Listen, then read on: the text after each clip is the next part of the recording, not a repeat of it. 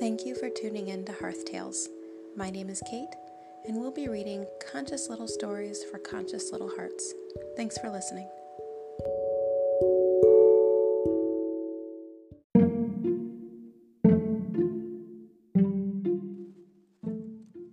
A Summer Solstice Story How Summer Came to the Island People.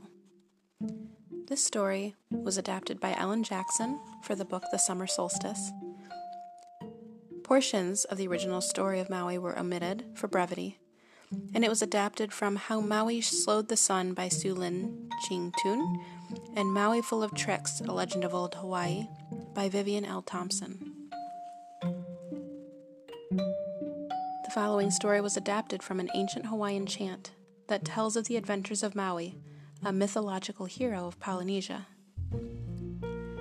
Once a boy named Maui lived with his mother on a beautiful green island in the Pacific Ocean. Maui's mother, Hina, worked all day making tapa cloth from wet bark. Each day, Hina pounded the wet cloth on a long wooden board while Maui cast his nets into the ocean. But the days were too short. There was never enough time for the tapa to dry. The sun seemed to race across the sky, and the work was never finished. That sun is in such a hurry, said Hina.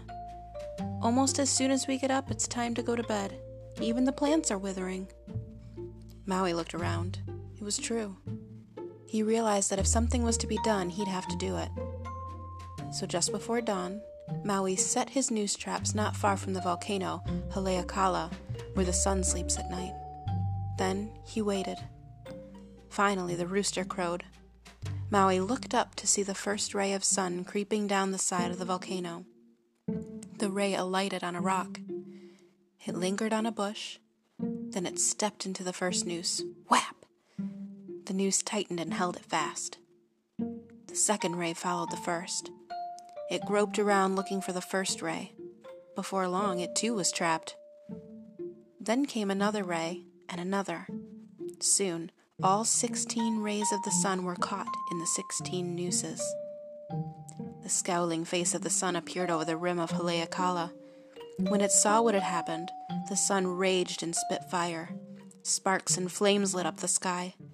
Maui jumped up and tied all the ropes to a nearby tree.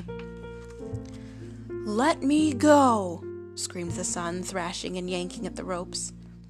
A blast of heat hit the boy in the face and singed his hair. Stop that, said Maui, or I'll cut you down to size. The sun looked at Maui's axe. It sighed. Then it grew dimmer. What do you want? asked the sun in a sulky voice. I want you to slow down, said Maui. You're going too fast. The plants are withering and the tapa cloth won't dry. From now on, you must take your time so the days are long and filled with light. I will go more slowly, but only some of the time, said the sun. In the summer, I will go slow. In the winter, I will go as fast as I please. That's fair, isn't it? That's good enough, said Maui. He was tired of fighting. Then, Maui cut the ropes and the sun rose into the sky, taking the strands of rope with him. Maui looked down. The ropes floated in the sky like clouds, making wispy shadows in the sand. When the people see the cloud ropes, said the sun, they will remember my bargain with you.